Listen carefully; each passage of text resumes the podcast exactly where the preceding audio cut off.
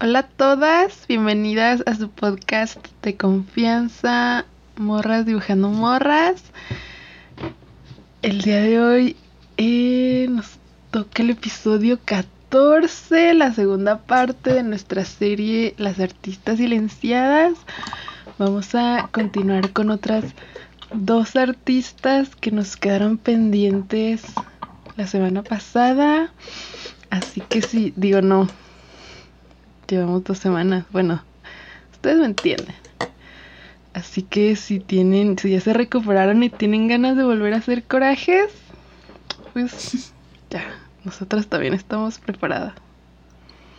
Yo soy Paola. Esto te iba a decir que no te habías presentado. Y yo soy Diana. Y pues antes de empezar, queremos platicar de un asunto muy importante que está sucediendo, que nos parece que tenemos que darle la difusión necesaria. Sí, es lo que pasó en la Fiscalía de Chimalhuacán el 2 de abril, me parece, empezó todo. Y es que una mujer eh, que se llama Irene estaba eh, denunciando o bueno, manifestándose en la Fiscalía de Chimalhuacán porque no han hecho nada acerca de la desaparición eh, de su hija. Porque ella desapareció y, reapareció días después. Eh, y ella afirma que fue violada y torturada por policías. Entonces Irene abrió una investigación, pero obviamente la eh, ineptitud de las autoridades eh, pues no han hecho nada con su caso. Entonces, pues eh, Irene se ha vuelto muy activista. Ay, perdón. Ay, no me quiero reír en estos momentos, perdón. sí, yo tampoco, porque estamos hablando de temas serios. Muy activista, pues, por esta causa. Entonces, eh, el primero de abril, eh, pues la levantaron unos policías y básicamente la torturaron. Y no se supo de ellas durante mucho, de ella durante mucho tiempo hasta después que, que la localizaron y pues tenía evidentes signos de tortura. Le tiraron dientes, tenía marcas en el cuello por estrangulamiento. Y em, pues esto fue porque prácticamente la bajaron de una patrulla así pues bruscamente y ella se cayó al suelo y así es como la localizaron varias activistas feministas. Entonces, pues se manifestaron afuera, de la fiscalía para exigir eh, la detención de las y los policías que le hicieron esto a Irene, que la torturaron.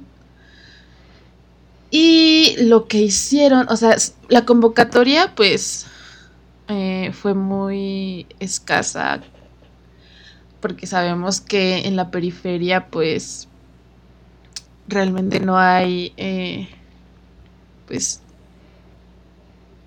mm, pues sí no no se reúnen tantas mujeres al momento de exigir justicia por muchas razones entonces había dicen alrededor de 20 mujeres feministas manifestándose en la fiscalía y fueron a gasearlas, a golpearlas, tanto policías como policías vestidos de civiles.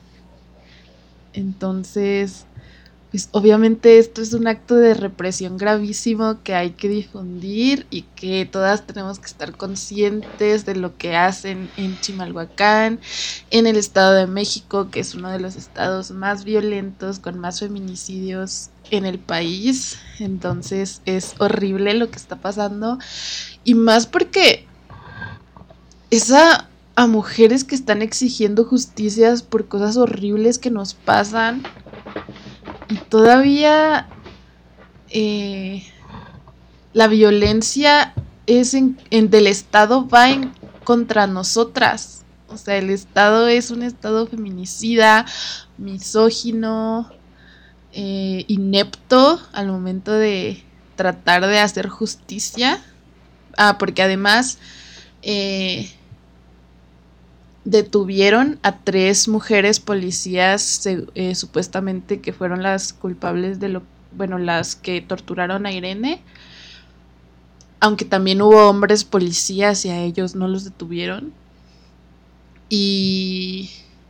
Pero ya la soltaron. O sea, según...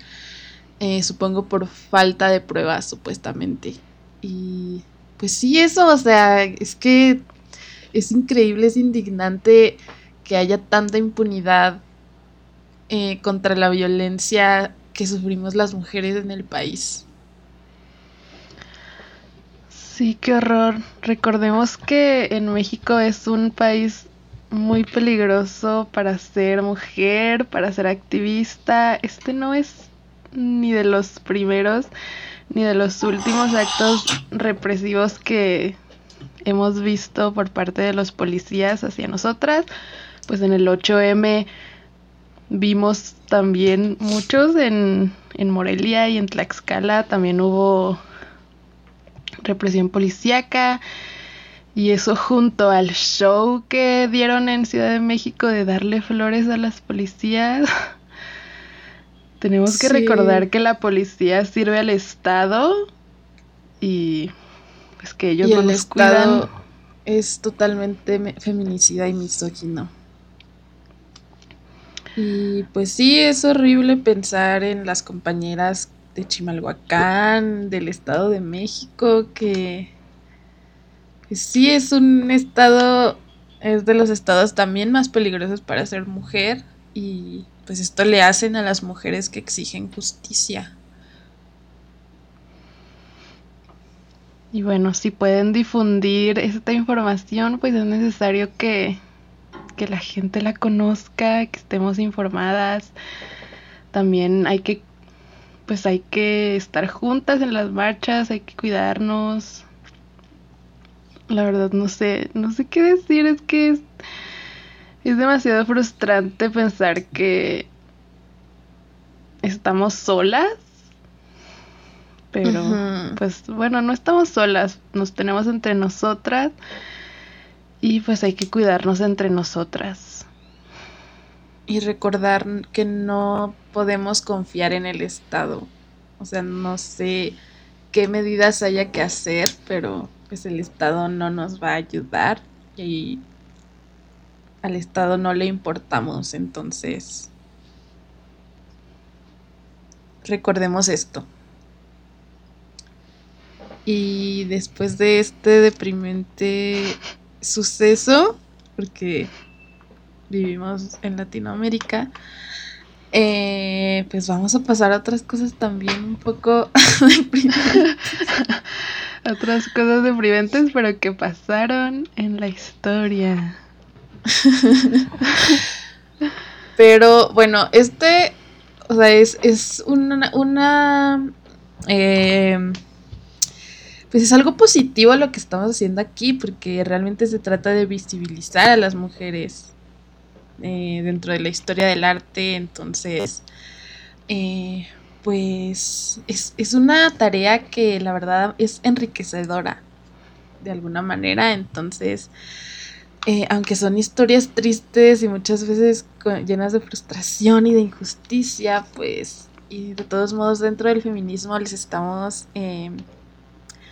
tratando de dar visibilización. entonces, pues, arriba esos ánimos, compañera.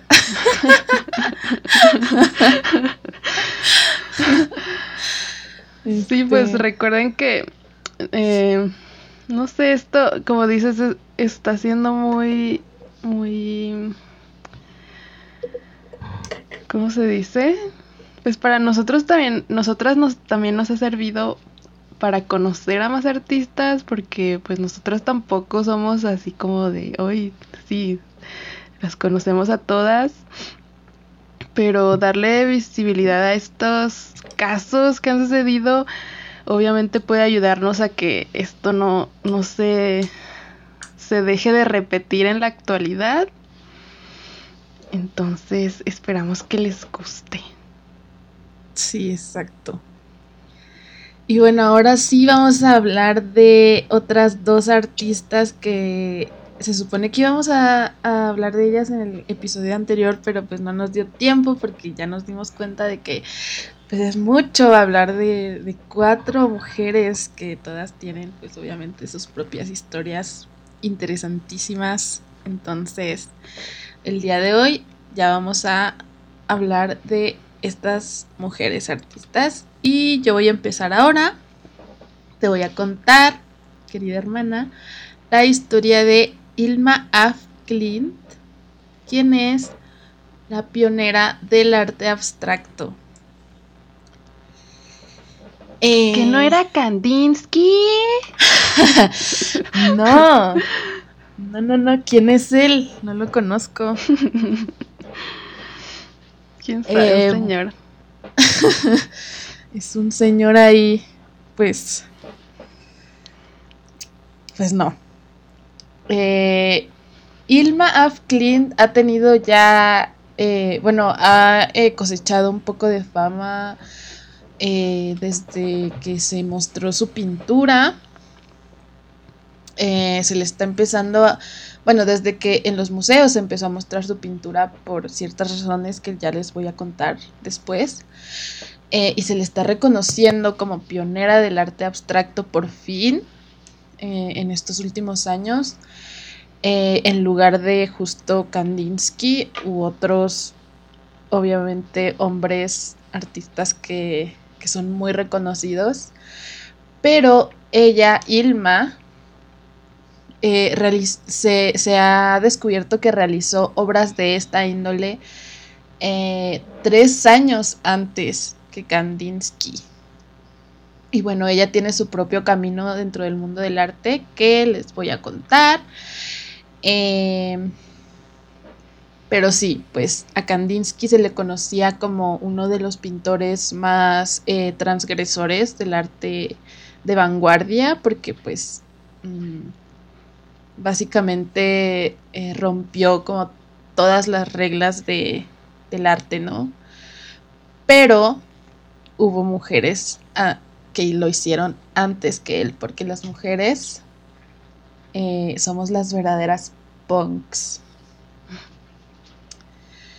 Eh, pero bueno, yo me di cuenta que incluso, o sea, investigando sobre Ilma, incluso hay otra mujer pintora antes de Ilma que también realizó pinturas así abstractas, o sea, como que, y que se veían muy adelantadas a su época. O sea, realmente sí, Ilma es pues la pionera oficialmente, pero también hubo otra mujer pintora antes de ella. Y esto pues se me hizo bastante interesante porque pues sí, somos, somos las mujeres las que las que somos las chidas, o sea. Esta pintora se llamaba Georgiana Houghton y no es muy conocida, mm, supongo que porque su producción no fue tan vasta como la de Ilma, eh, porque tampoco encontré mucha información sobre ella, entonces estaría bien que después buscáramos y... ¡Ay, qué fue eso! ¿Escuchaste? No, ¿qué? Ah, un ruido muy, muy este, siniestro. Pero bueno. Bueno, estaría bien que después buscáramos información sobre ella y también mencionarla aquí, porque sí me puse a buscar así rápido y no encontré mucha información, pero después a ver si, si me pongo a hacer una investigación más profunda sobre ella. Porque en esta ocasión les voy a... ¿Cómo? Aquí la estoy buscando y Sí, qué interesante su trabajo. Y ella nació en 1814. Sí. tomen en cuenta que Kandinsky nació en 1866. Wow, muy interesante. Sí, y, y, bueno, Ilma nació el 26 de octubre de 1862, o sea, sí, nació mucho después de Georgiana también. Eh, ella nació en Estocolmo y fue la primera mujer en ser admitida a la Royal Academy of Fine Arts de Estocolmo en 1882 cuando tenía 20 años. Eh, fue a partir de, entonces cuando las mujeres fueron admitidas a esta escuela. Antes no habían sido admitidas porque eh, ciudadanas de segunda clase. Eh, y durante sus estudios conoce a otra pintora que esto es lo que se me hace más chido de buscar sobre mujeres artistas, que alrededor de ellas obviamente había otras mujeres artistas en su círculo y entonces las conocemos más y, no sé, como que el círculo se va ampliando y se me hace hermoso esto, pero bueno, esta pintura, esta pintora se llamaba Anna Kassel y ellas dos entablan una amistad que dura mucho tiempo. De hecho, en algunas partes encontré que al parecer fueron novias, pero pues no está obviamente comprobado. Eh, pero sí, al parecer fueron pareja. Tal vez. Pero pues sí, está comprobado que tuvieron por lo menos una amistad eh, durante toda su vida. Eh, y cuando, cuando, Ilma tenía 18 años, eh, su hermana menor Hermina murió y ella tenía 10 años. Entonces, como que esto fue lo que le hizo a Ilma meterse más en, en eh, el círculo como del espiritismo y de la teología, no, teología no, Teosofía, perdón. ¿Teo qué? Teosofía. ¿Qué es eso? Ay, no me preguntes eso. bueno, sí, ya lo busqué. Conjunto de doctrinas religiosas que defienden que el conocimiento de Dios se puede alcanzar sin necesidad de la revelación divina. Presentan un aspecto místico y creen en la transmigración de almas. Está interesante, o sea, sí es como muy del como de la espiritualidad. Y ella, ella, ella desde pequeña, quién sabe por qué le interesaban estas cosas. Pero es muy interesante pensar en esto, o sea, en el espiritismo y en la teosofía, porque ambas cosas fueron eh, los principales conceptos en los que se basaron las los pintores y las pintoras, en este caso Ilma, para hacer sus pinturas de arte abstracto. O sea, fue en una época en la que el espiritismo estaba muy de moda. No sé por qué exactamente se puso de moda en esa época. Si te das cuenta, como que. Pues ves que aquí Made. No, Madero. Estuvo. Fue espiritista también. Ah, ah, sí, algo, algo me suena. Es cierto. Y muchos pintores del arte abstracto, pues más reconocidos, hombres, también estuvieron como muy metidos en esta. Eh, en este. en estos temas. Em, y esto fue. Está interesante esto porque justo eso de.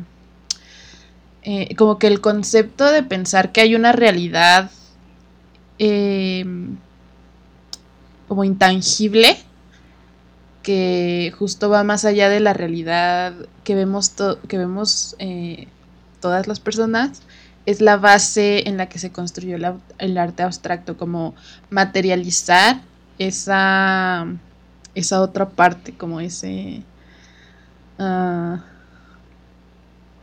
esa parte, la parte no materialista de, del mundo. Entonces, pues está interesante porque siento que aquí empiezan como que justo a utilizar conceptos más profundos para plasmarlos en su arte y que su arte tenga símbolos y significados. Y pues yo creo que es como que una parte muy importante del arte moderno. Sí, como un antecedente del arte conceptual. Ajá, exacto. Y, y, pues justo este concepto de, pues que se ve en, la, en el espiritismo, la teosofía y en otra, eh, otra eh, disciplina que ahorita después las menciono, pero también pues todo esto les dio como que ese, esa racionalidad al arte abstracto, ese concepto que necesitaban para explicar sus pinturas. Y todo esto fue iniciado por Ilma, porque Kandinsky también estuvo metido en esto de la teosofía. No sé si por influencia de Ilma, porque estuve buscando así también pues la biografía de este güey para, para compararlas un poco o ver si en algún punto dicen que Kandinsky, que una de las inspiraciones de Kandinsky fue Ilma, pero en ningún lado lo dicen. O sea, y tampoco dicen si él conoció sus pinturas, que yo pienso que sí, porque eh, en algún punto viajó a Suecia a, a, ver exhibiciones de pinturas. O sea, entonces realmente no sé si recordemos la historia del arte silencia, o sea, borra los nombres. Pueden poner que, ay, sí, es Kandinsky. Van a mencionar todas sus influencias que fueron hombres. Casualmente no, no hay ninguna mujer porque no existíamos, no. Sí, exacto. Obviamente mencionan a Paul Klee, a Cézanne, a Mondrian como inspiraciones o colegas de Kandinsky, pero pues no la mencionan a, Ilma, que ella fue la que sentó las bases de toda la, la base teórica del movimiento abstracto. Pero bueno, obviamente que no la mencionan porque mujer. Eh, y bueno, eh, formó, esta Ilma formó eh, durante su tiempo en el que estuvo estudiando y también después, junto con otras cuatro mujeres, un grupo al que llamaron The Fem. entre estas mujeres estaba también su amiga Ana Cassel. Y este grupo se me hizo súper chido porque se juntaban todos los viernes a hacer sesiones espiritistas. Y, todas estas sesiones las documentaron eh, con, eh, con, dibujos automáticos, que se supone que es cuando te está hablando, pues, el, espíritu ahí, tú haces garabatos. Y, y también con textos.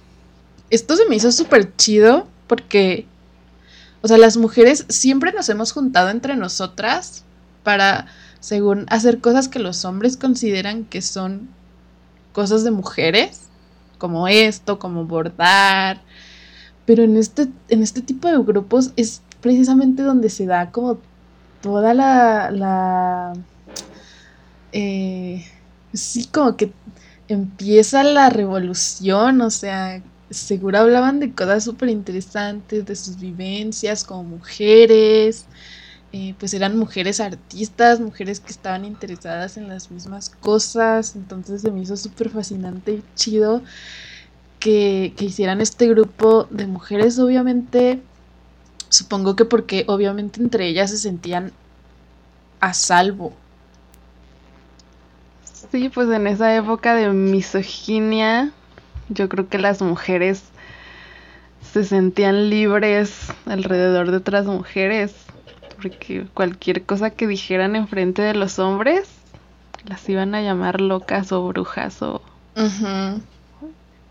Y bueno, eh, dejando aparte como que si realmente creían que esto pasaba del espiritismo, que realmente eh, había mm, eh, como espíritus que o almas o, o pues no sé, cosas en el más allá que les hablaban.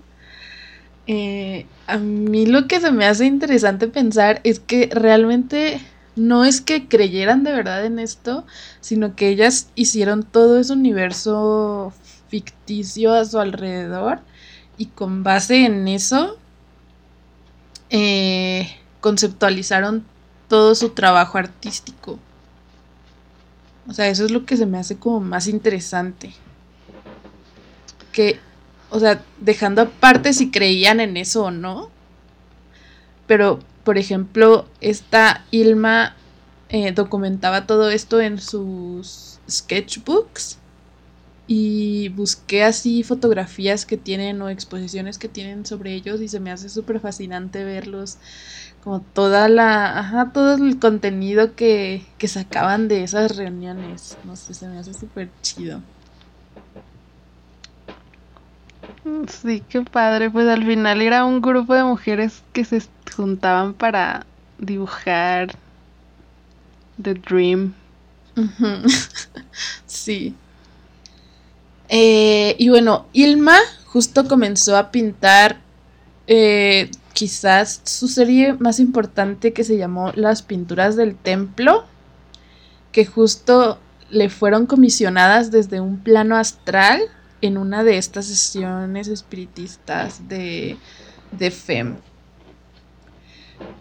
Pintó 26 pinturas preparatorias en 1906 y en los próximos dos años pinta las primeras 111 piezas. O sea, imagínate 111 piezas, qué pedo.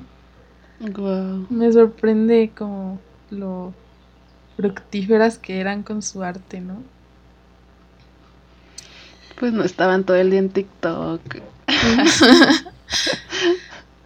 y estas piezas fueron totalmente abstractas y sí se ven muy adelantadas a su época. O sea, si ustedes buscan las pinturas, que creo que ni siquiera se ha visto como toda.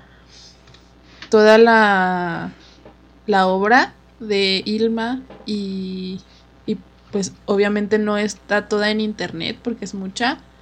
Pero si ustedes las ven, o sea, esto fue antes de Kandinsky, ella lo hizo antes y son piezas súper interesantes y la verdad, en mi opinión, con mejor composición que las de Kandinsky.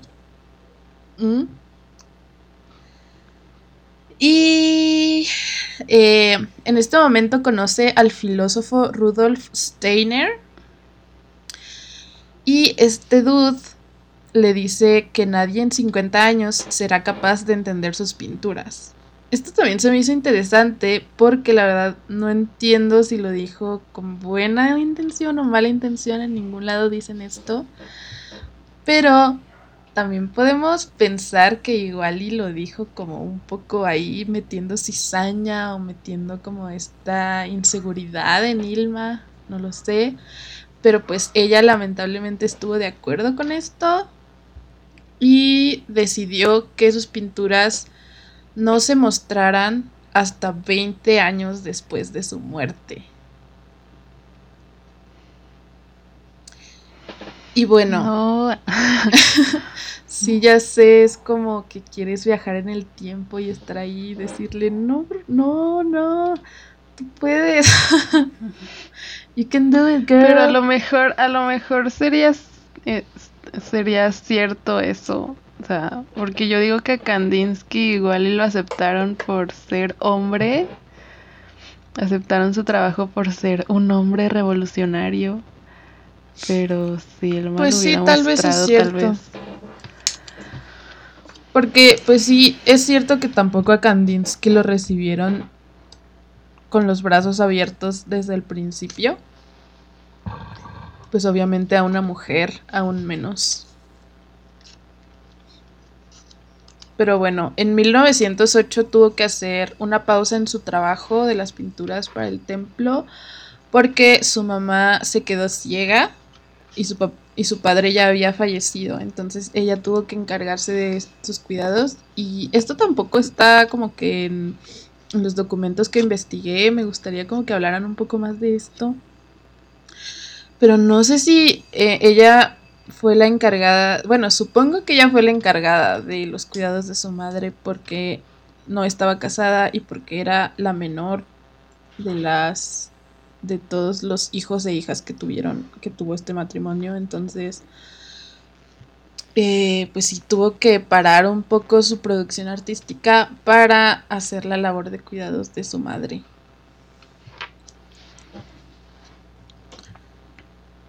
Y eh, volvió a hacer pinturas de retrato y paisaje y estudió filosofía durante este periodo.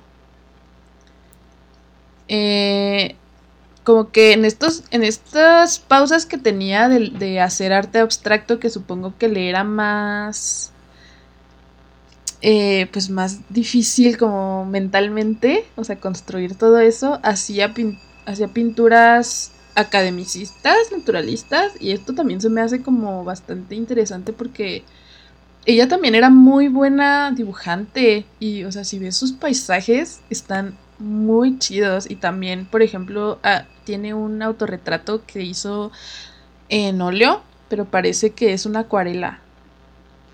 Y, e incluso eso se ve eh, moderno, o sea, se ve como, como que tenía esa visión eh, que supongo que le daba también un poco el misticismo de todas sus creencias, pero pues sí, ella era muy buena también haciendo esto de pinturas pues de paisajes y de retratos y todo eso.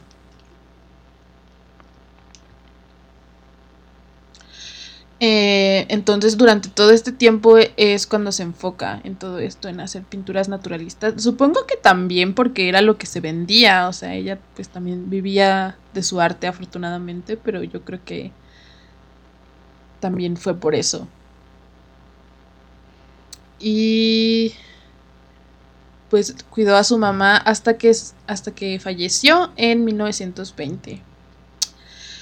Y también aquí otro chismecito. Se dice que también fue pareja de la enfermera que cuidó a su madre.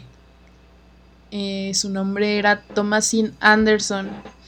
Y ellas se mudaron juntas muchas veces así por varios, varias ciudades de Suecia incluso después de la muerte de su mamá, entonces igual se dice así que fueron pareja ellas dos.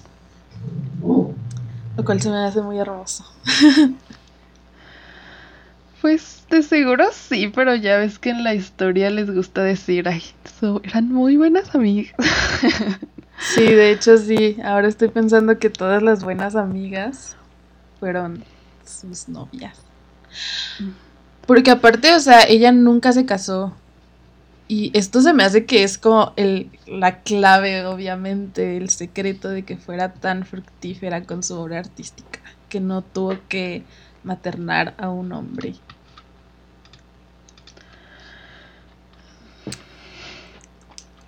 Sí, y pues dedicarse a todas las labores que conllevaban en esa época ser esposa. Exacto, y también pues tener un millón de hijos y todo eso. Que por cierto, Kandinsky tuvo tres esposas. Solo quiero hacer como que esa comparación porque me pareció muy interesante así, pues, ponerme a comparar su vida y, y pues ver como las grandes diferencias de una artista exitosa de su época y un artista exitoso. Eh, y bueno, ella durante estos años entre 1920 y 1944, que ya sé que son muchos años, pero pues no puse fechas, exhibió en World Conference of Spiritual Science y da clases en The Anthroposophical Society en Estocolmo. Y pues sí, ella nunca estuvo alejada de del espiritismo, del misticismo, la espiritualidad, la teosofía, todas esas em, corrientes como filosóficas de la época que le dieron toda esta base para crear su magnífico trabajo artístico. Pero en, 1900, en 1944 murió a los 72 años en una en un accidente automovilístico. Eh, Ilma tenía planes incluso de construir un museo para que se exhibiera su obra abstracta, pero pues no pudo realizarlo. Eh, pero no sé, o sea, se me hace súper chido que tenía así un buen de planes como para su obra, como para que justo... Como que ella, ella sola se construyó este futuro en el que sería una pintora reconocida. Y, y su sobrino heredó toda su obra artística, que fueron 1300 pinturas, 124 sketchbooks y más de 26 mil em, hojas de textos. Entonces, pues fue una pintura súper prolífica. Eh, pero pues dejó eh, en claro a su. Bueno, dejó en claro en sus sketchbooks que no quería que, que se exhibiera su obra sino hasta 20 años después de su muerte. Entonces, eh, en 1970 sus pinturas fueron ofrecidas como regalo al, al Moderna Muset en Estocolmo, pero rechazó la donación. O sea, y esto fue lo único que encontré de, de eso. O sea, no busqué la razón por la que la rechazó qué pedo, pero pues no decía.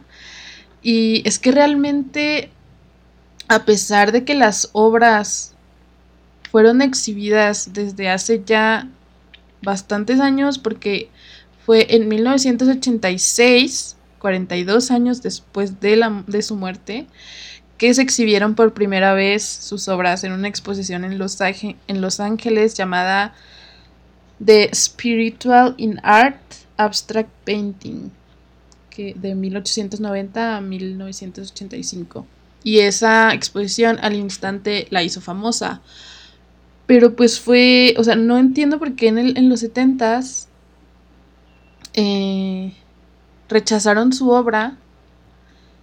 Pero ahora en ese mismo museo creo que sí está exhibida su obra. Es como que yo supongo que pensaron que era un artista, que como no fue una artista reconocida ni muy conocida en su época, ni, ni aun cuando vivía, eh, no le dieron la importancia o, no sé, o sea, se me hizo así súper, ¿qué pido con ustedes? O sea, es, era un, un, un museo local en donde ella vivió y no aceptaron exhibir su obra por alguna razón. Pues porque misoginia. Pero bueno, desde 1986 está expuesta su obra. O sea, hace 34 años. Bueno, más de 30 años que está exhibida su, obra. Y en todos estos años, pues ya se ha logrado eh, como colocar en una posición de renombre dentro del arte abstracto. Sin embargo, yo pienso que evidentemente no está tan, eh, pues sí, tan metida en, en la cultura artística como debería. Y esto es obvio porque pues su obra como que salió así como... Eh, o sea, no, no, fue no fue algo que se fuera... No, su fama no, no fue orgánica, o sea, no fue como que se fuera formando con el tiempo, sino que tuvo que esperar a que se le exhibiera para que se le, se le reconociera y aparte, eh, ¿qué iba a decir? Ah, sí, que, que, que este, pues mucha de su fama fue porque la gente, a la gente le empezó a dar curiosidad como este concepto del artista desconocida que de pronto eh, se le reconoce porque sale a la luz su obra, ¿no? Una obra que, que estuvo guardada durante muchos años y que se propuso como dejar de... Eh, de esconderla en cierto tiempo. O sea, no fue solamente eh, que fuera la pionera del arte abstracto, sino que también justo esto de, de que ella, al decidir eh, como que se hiciera esto de que en un tiempo ya pudiera ser exhibida su obra, eso también le dio fama. Y pues sí, o sea, esta fue la historia de Ilma. A mí la verdad me gustó mucho, se me hizo súper fascinante todo y su pintura está muy hermosa. O sea, a mí la verdad sí me gusta mucho, se me hace como que es una pintora eh, con mucha habilidad creativa y técnica y la verdad su historia me hizo reflexionar mucho sobre como todo el mundo del arte en general, porque ella realmente no estuvo metida en el mundo del arte tal cual, sino que pues ella estuvo en sus propios círculos, les digo, como de espiritismo, eh, todo esto, ¿no? Y, y realmente, porque la academia era un mundo de hombres entonces, igual y nombrarla la pionera del arte abstracto, pues sí es, es justo para ella, porque pues ella hizo eh, estas cosas antes de Kandinsky, pero igual sigue siendo como que, como que esta, esta historia del arte en la que hay eh, diferentes eras, eso también es como muy masculino y obviamente está formado en la, dentro de la academia, a pesar de que, por ejemplo, Kandinsky quiso ser transgresor a la academia y, y este, como quitarle todas las reglas al arte. De todas formas siguió dentro de la academia. O sea, y realizó toda una teoría que sigue siendo academicista. O sea, y, realmente Ilma estaba fuera de todo esto. O sea, entonces ellas son las verdaderas rebeldes. Porque no les, no sé si no le interesaba, tal vez sí le interesaba, pero simplemente no la dejaban pertenecer. Pero pues ella hizo su propia historia a lo largo de su vida Sí, pues yo digo que sí fue más bien eso de que en los círculos, digamos, no sé, bueno, ajá, los círculos de pintura, las exposiciones, todas eran muy entre hombres y con sus visiones. Entonces, de pronto estar fuera de esto y de los grupos, como tú dices, academicistas, Realmente yo creo que era mucho más fácil ser libre y hacer cosas diferentes de lo que se estaba viviendo en la época. Aparte de que pues también en esa época empezaron con con todo esto de los críticos del arte y así medir la calidad del arte obviamente con estándares patriarcales y masculinistas, entonces realmente lo, el arte que vemos en las mujeres siempre va a tener una esencia distinta. Sí, exactamente. Y pues esa fue la historia de Ilma Afklint. Eh, la verdad lo resumí mucho porque se me hace como que es muy compleja e hizo muchas cosas a lo largo de su vida. Les digo que fue una pintora que vivió en muchos lugares, eh, expuso, dio clases, o sea, realmente hizo muchas cosas, incluso ya estando muy mayor. Y pues no sé, hasta me dieron ganas de comprar un libro de ella para conocer mejor así su vida porque sí está muy chido y me inspiró mucho. Ay. Sí, sí, está muy interesante esa historia. Bueno, yo les voy a contar acerca de Juana Romani. Ella yo no, no la conocía, nunca había escuchado de ella, pero cuando estaba buscando información acerca de Camille Claudel, em, pues me salió su historia en uno de los blogs y porque pues sí, lamentablemente su historia sí es un tanto parecida a lo que pasó con Camille Claudel. Y pues ahí les va. Ella fue una pintora que nació en Italia en 1867, pero a los 10 años falleció su papá y su mamá se volvió a casar con un pintor. Entonces se trasladaron a París y pues se dice que el primer contacto de Juana con la pintura fue gracias a este señor, que fue su padrastro. Y ella, a diferencia de Camille Claudel, en su vida como artista tuvo mucho éxito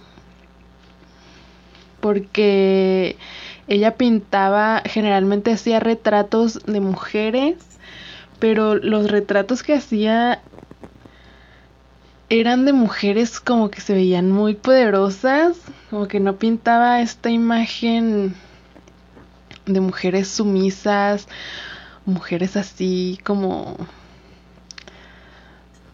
pues no sé, así con sus caritas redonditas y super cute, así, no sé, pues sí, me, no sé si me explica. pues sí, con la mirada masculina, con, con todos estos cánones o encueradas o... Y ella hizo muchos retratos y en la mayoría de sus retratos las mujeres que pinta están mirando al, espectador. Y a veces son mujeres eh, con ropa o mujeres desnudas. Pero pues está esta particularidad que en la época era muy pues como transgresor que una mujer desnuda estuviera viendo al espectador. No sé si te acuerdas de la pintura de Manet. Sí, que también fue justo pensé esto, pero pues ella fue antes de eso, ¿no? No. Ah. No, lo de Mané fue como en el 70 1873, algo así. Pero bueno. ¿Y ella de cuándo es? Pero es, era en una... Ella nació en el 1867. Ah, ok. Pero era en una época en el que todavía a las mujeres no se les dejaba entrar en clases de dibujo y con modelos desnudas. O sea, ellas podían ser modelos desnudas, pero no les dejaban entrar a clases a pintar modelos desnudas o desnudos. Entonces, pues ella lo que hizo fue precisamente eso, convertirse en modelo de artistas eh, a los 17 años, o sea, muy, muy, muy joven, estuvo ahí rodeada de, de, de artistas asquerosos. Asquerosillos.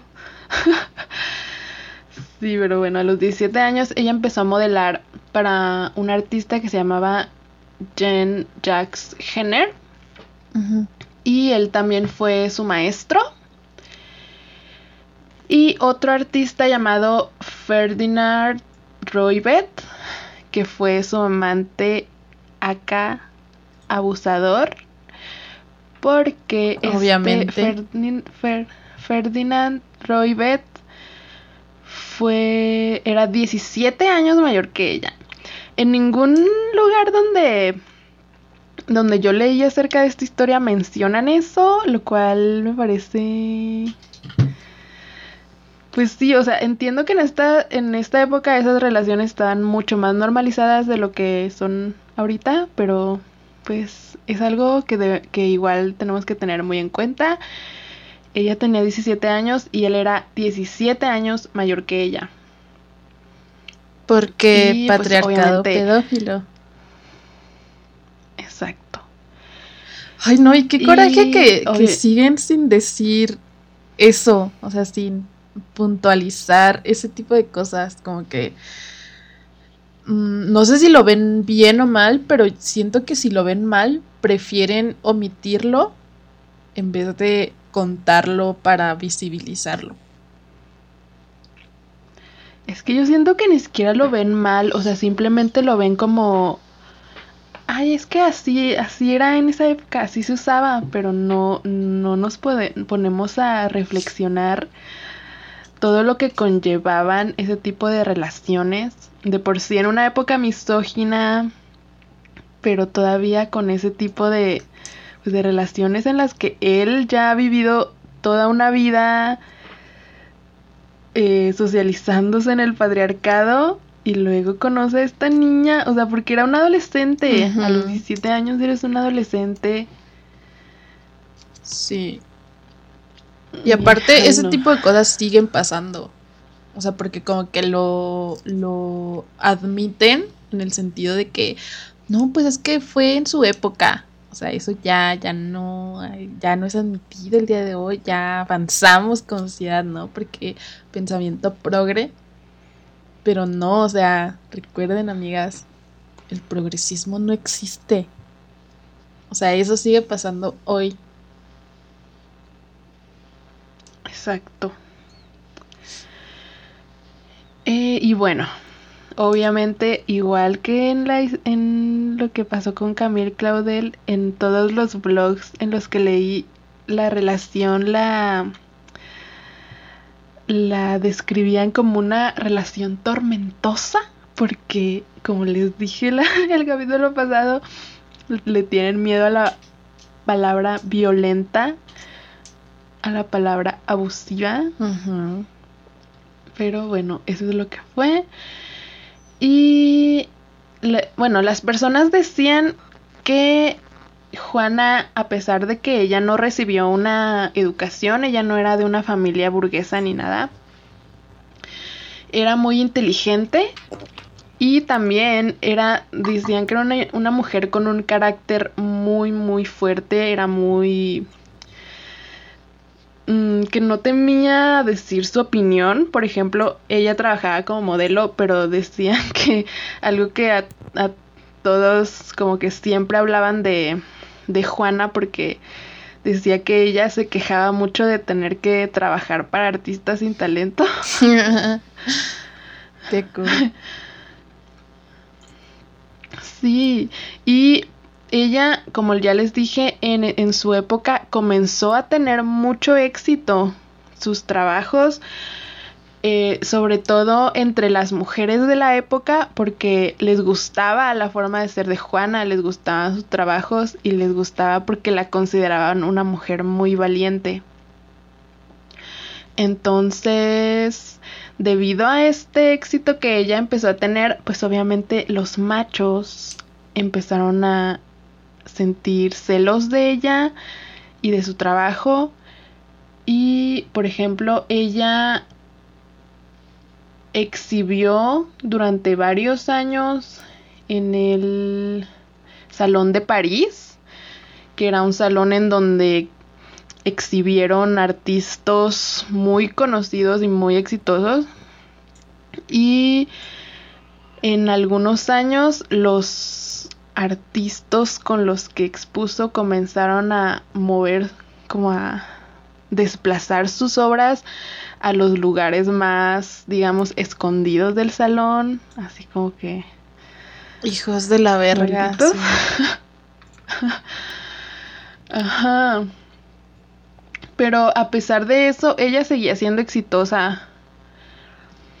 Sin embargo, de la nada, así porque se le antojó al, al este güey, Ferdinand Roybet, que recuerden era su amante, pero él también era artista y era, yo creo que él era el que más celos tenía de ella, de verdad, porque él de pronto dijo así de, le empezó como a, a, a decir a las personas que ella tenía una enfermedad, o sea, que ella estaba como, como loca, tal, así. Uy, ¿dónde he escuchado eso antes?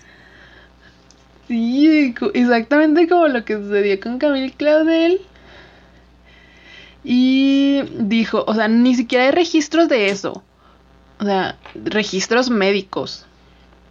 Porque él dijo que empezaba a mostrar signos de alucinaciones paranoides.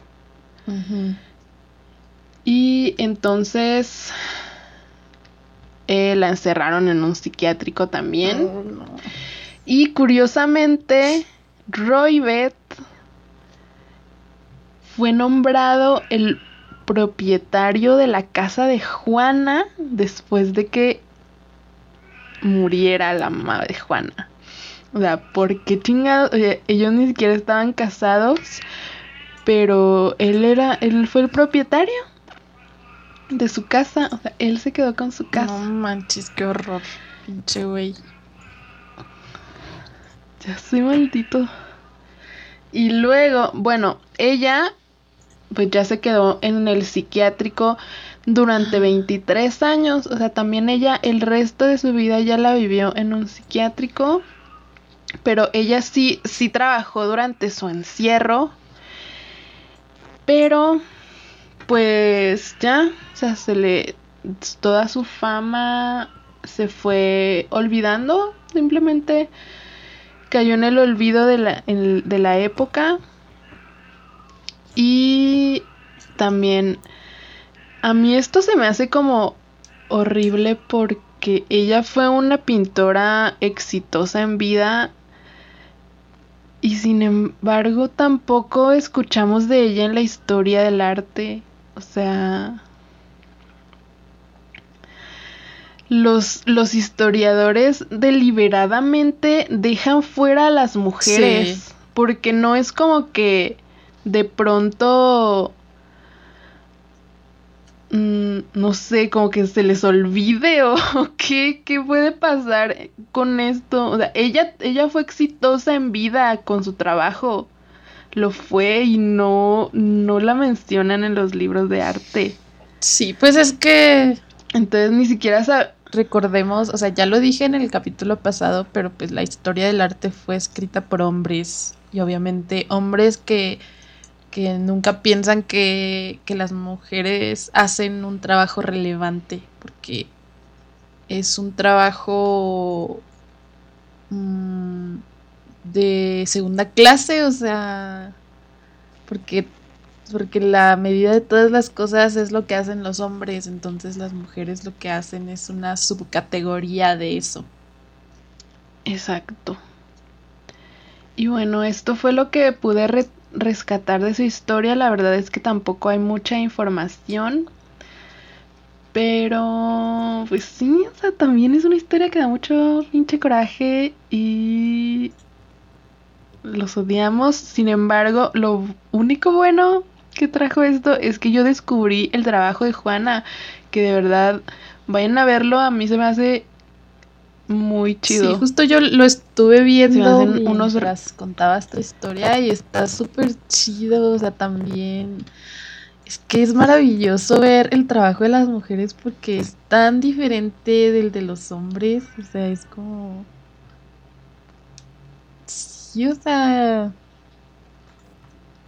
Las- eran las verdaderas eh, transgresoras dentro del arte en toda su historia, porque no les importaba parecerse a los grandes maestros o... O sea, realmente tienen su, su esencia.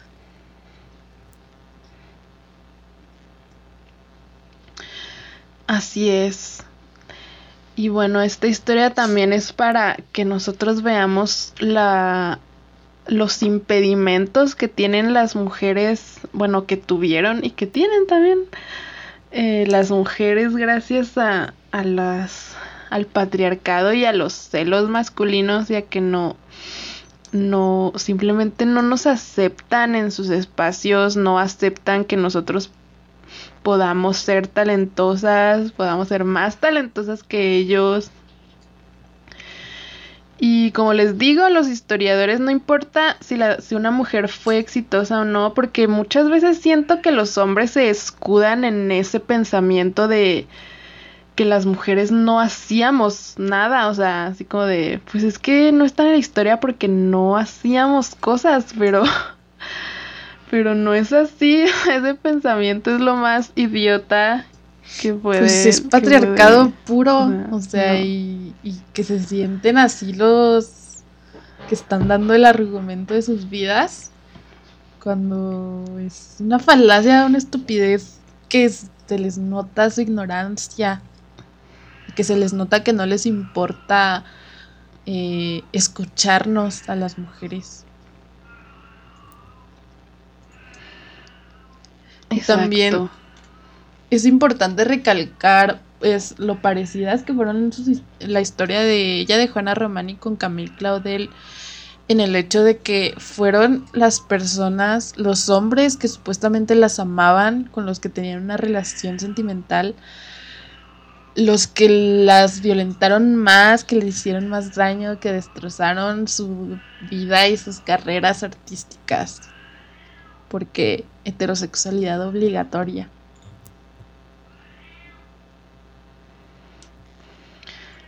Así es. Ah, entonces también eso, que dejemos de demostrar, también es importante que dejemos de mostrar las relaciones románticas en la historia del arte como simplemente algo que sucedía o como algo completamente irrelevante a la vida de las artistas, porque vemos que no es así. O sea, para los hombres pueden mencionar a las muchas mujeres que estuvieron en su vida sin sin, darles la relevancia que merecen. Pero las mujeres. Exacto, pero las mujeres. Esta historia no es. No. O sea, era tan común que ellos fueran los que. Como tú dices, los que nos truncaban, los que.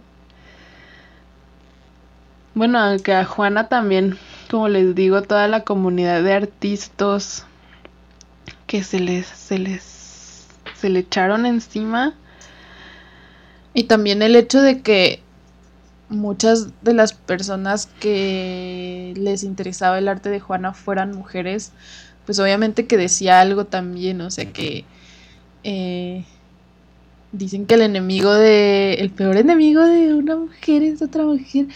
No, güey, o sea, las mujeres siempre hemos eh, nos hemos apoyado entre nosotras y también es porque nos sentimos identificadas con el trabajo que hacen otras mujeres y, y ajá, el hecho de que ella hiciera retratos tan particulares y, y justo que pensaran que era una mujer valiente y que por ello las mujeres compraban su trabajo, pues es algo también importante que se tiene que decir.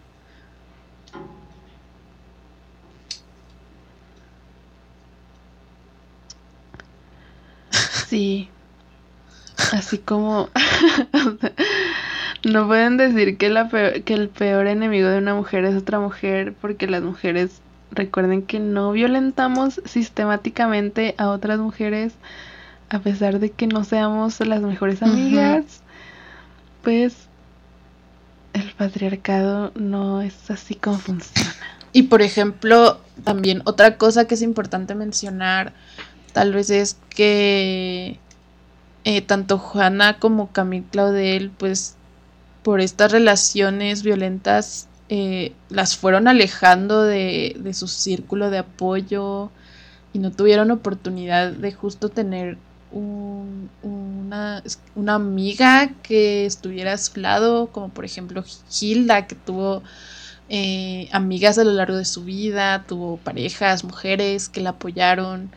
O también, por ejemplo, Charlotte Bronte, que, que la mencionamos en las efeméridas de la semana pasada, pues también tuvo obviamente un círculo de apoyo formado de mujeres. Entonces, pues esto también es importante de mencionar, que las alejan de las mujeres los hombres violentadores para que no tengan de dónde agarrarse, para que todo el mundo patriarcal se ponga en contra de ellas. Así es. Ay, pues bueno. Qué feo.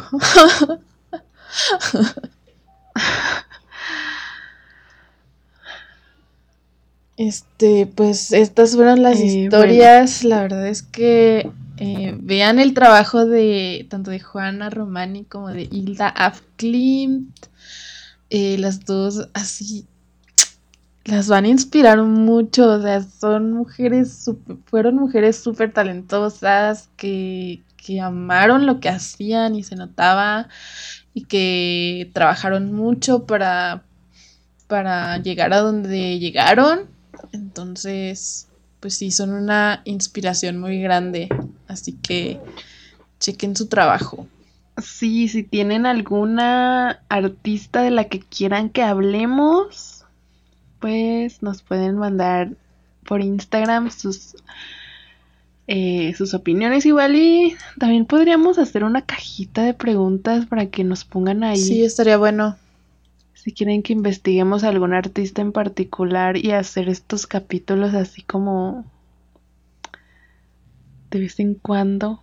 Bueno, ya sabemos que esta es una serie, ¿verdad? Pero... Ajá.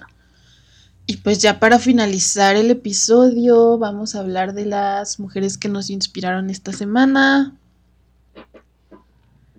Eh, así que, ¿quién te inspiró esta semana, Paola? Yo quiero hablar de dos mujeres. Bueno, dos. Ajá. Sí.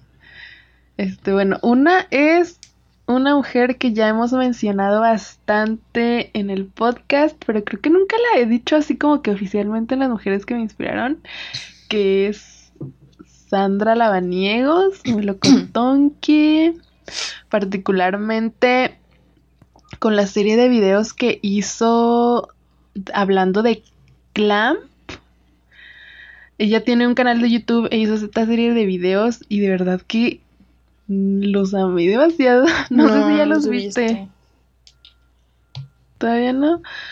Ay, bueno, es que a mí me gustó demasiado saber sobre lo que era Clamp porque yo no sabía, o sea, yo no sabía que eran cuatro mangakas mujeres que hicieron Clamp y crearon todo este universo y tienen un buen de mangas y las cuatro son artistas y las cuatro escriben y no sé, hace demasiado maravilloso. Y dinos qué, qué mangas populares hicieron para las personas, las mujeres que no saben qué es Clamp, no saben de qué estás hablando. Ah, bueno, sí.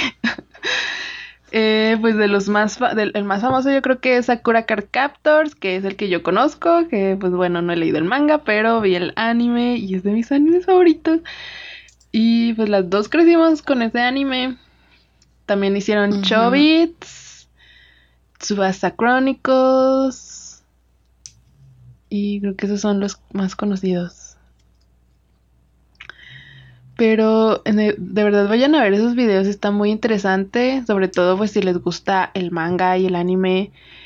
Y aparte me encanta de verdad escuchar a mujeres hablando de las mujeres que las han inspirado.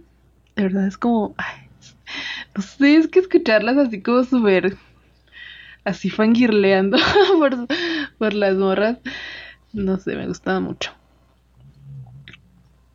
Y, Sí, qué cool. y aparte también siento que tenemos que darle más importancia a este fenómeno del manga y el anime entre las dibujantas, porque por- al menos en nuestra generación, incluso antes en la generación de Sandra, pues muchas comenzamos a dibujar por, e- por el anime y por el manga, o sea, imagínate si nosotros, nosotras, o sea, a nosotros, a nosotras nos gustaba dibujar de niñas, pero cuando ya empezamos más así como dibujar cosas más conscientemente, pues fue porque descubrimos el anime y el manga y todo eso.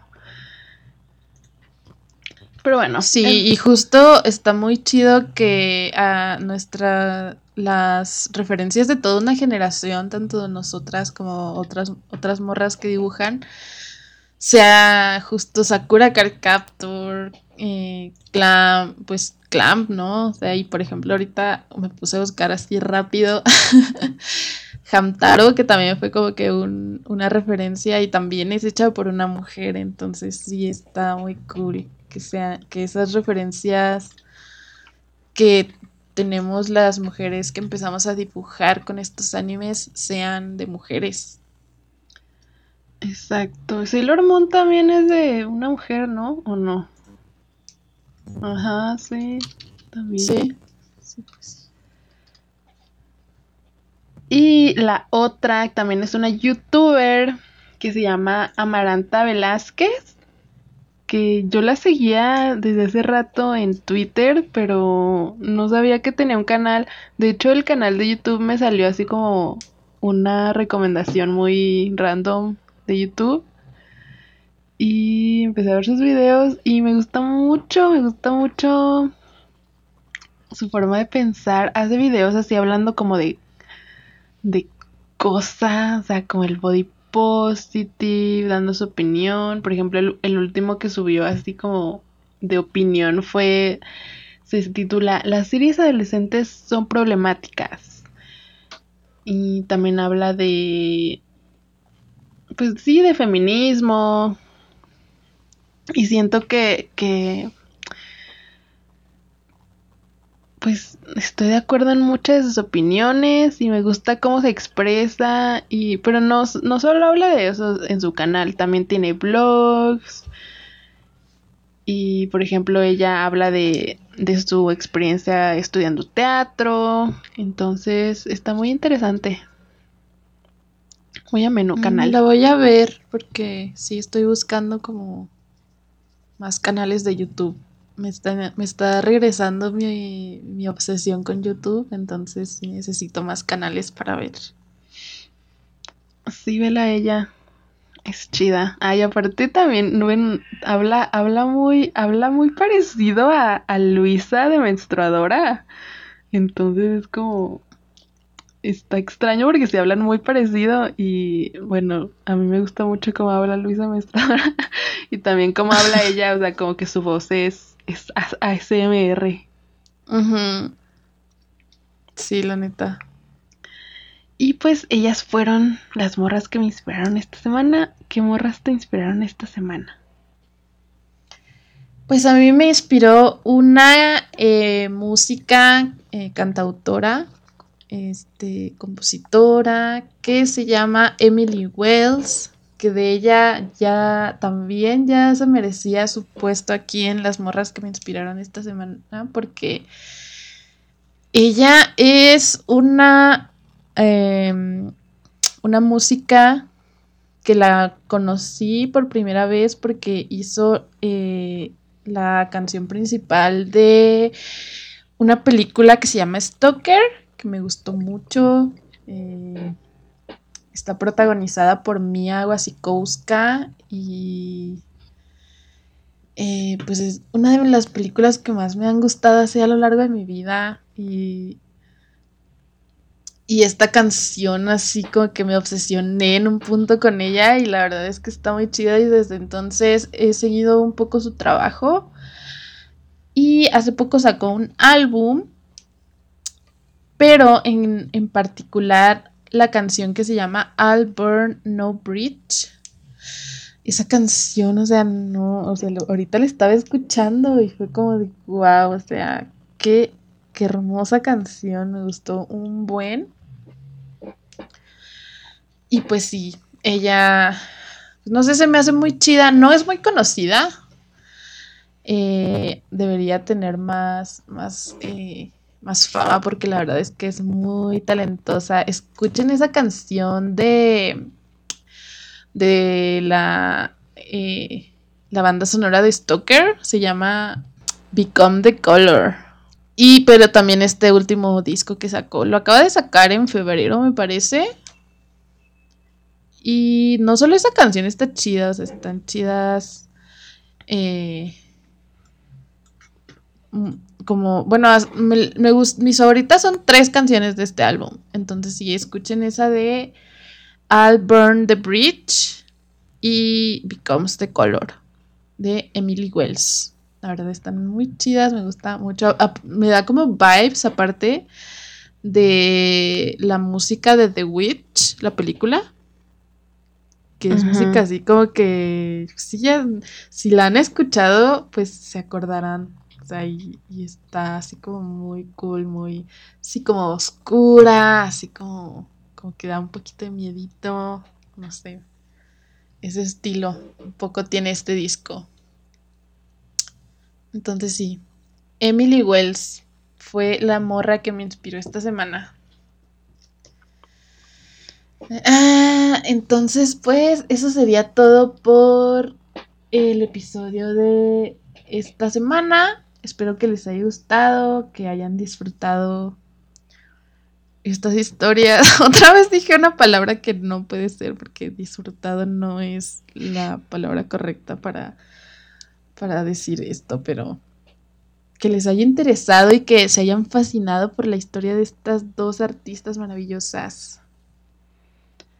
Sí, recuerden ir a revisar su trabajo y, y también darle más oportunidad a las artistas mujeres. Hay que dejar de seguir tantos artistas. Hay muchas mujeres talentosas en la historia del arte.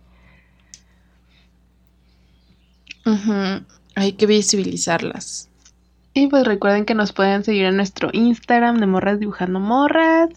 Y también en nuestros Instagram personales. Yo estoy como paola.driagan. Y yo como dianaura.a. Y pues nos, nos vemos en dos semanas. Bye. Bye.